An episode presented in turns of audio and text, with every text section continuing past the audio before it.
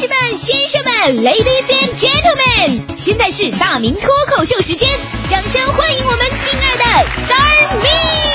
大明脱口秀。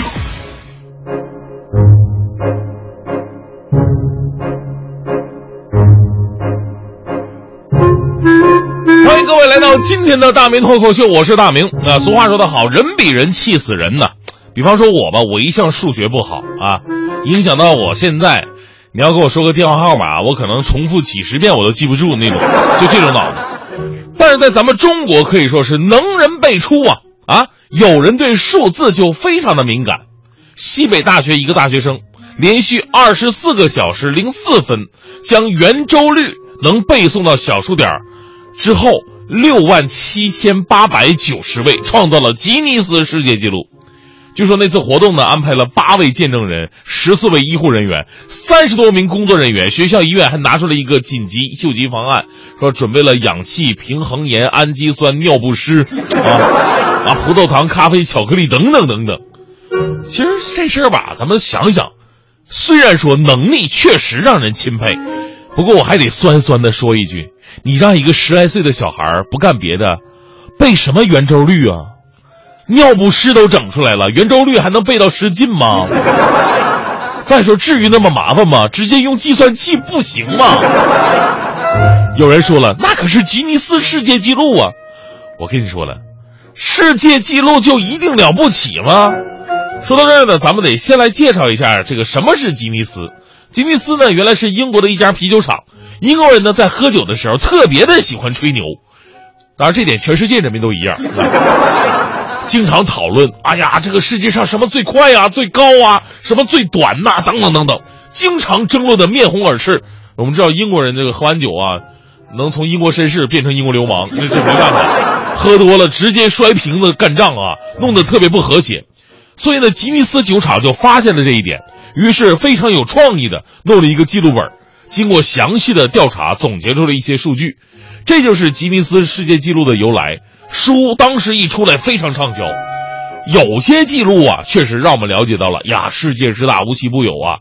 但是有些记录呢，就让我们看到了这个世界上怎么有这么多无聊的人呢？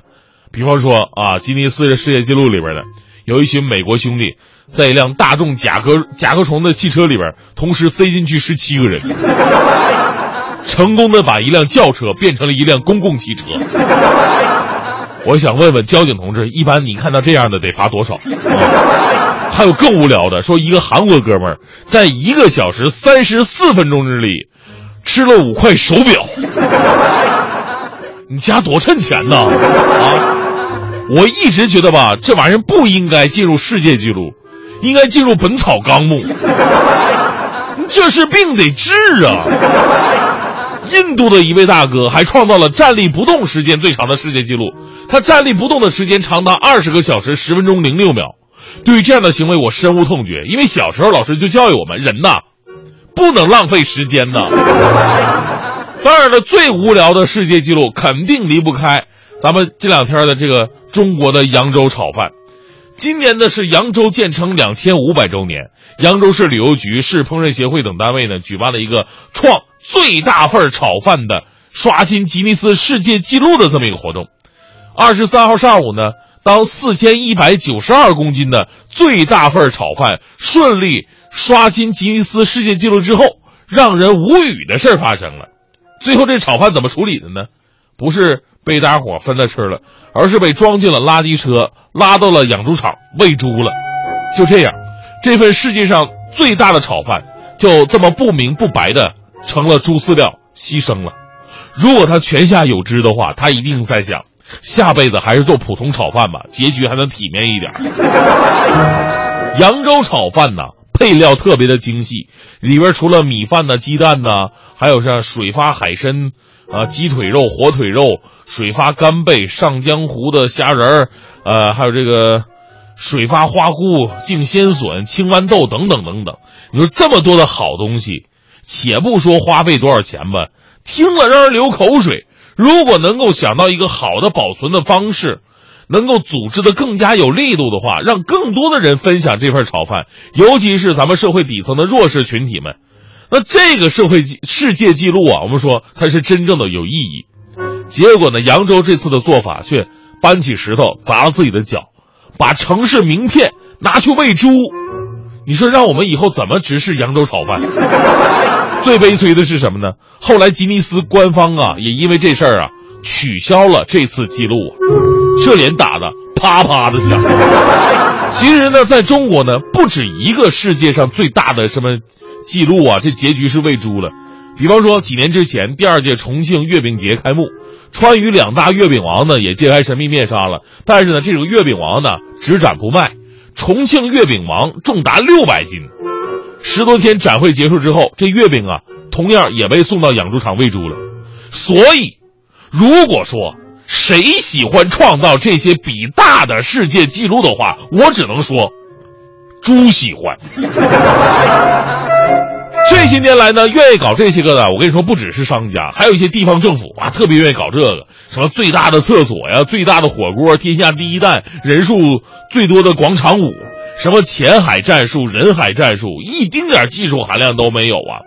你说商家搞有情可原，人家吸引眼球；政府如果参与其中的话，那这种政绩观简直是可笑啊啊！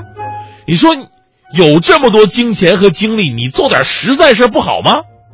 都是花钱，投资和投机是不一样的，一个是理性的，一个是侥幸的，一个是长远的，一个是短视的。但是有多少人理解其中的差别呢？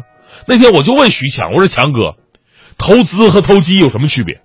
强哥虽然作为相声演员，但对这个事还是非常自信的。他说：“当然不一样啊，投资是普通话，投机是广东话。”投机，强哥你不愧是语言工作者。等你自己开相声园子的时候，我到时候一定给你投机啊！所以呢，回到世界纪录这个话题，其实记录世界上的一些奇妙和极限呢，本来是件好事儿啊，增长见闻。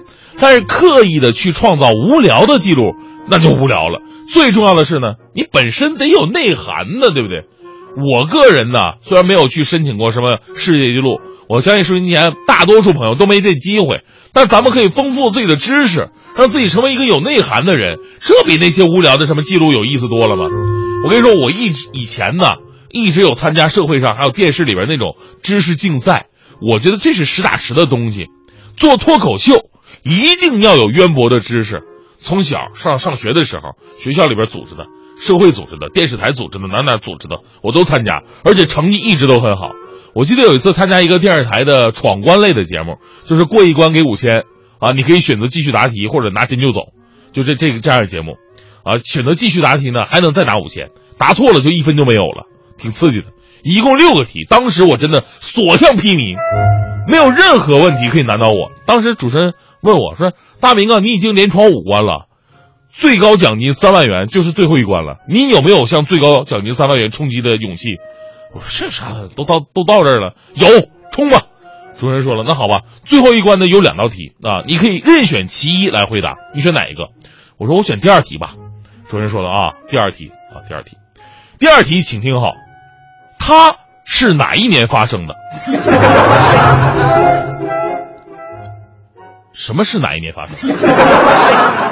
哦，那你说那个是在第一题里边，你选的是第二题。第二题是他是哪一年发生的？不是。”所以自从这事儿以后，我就明白了啊，电视台做节目太虚假，还是广播好。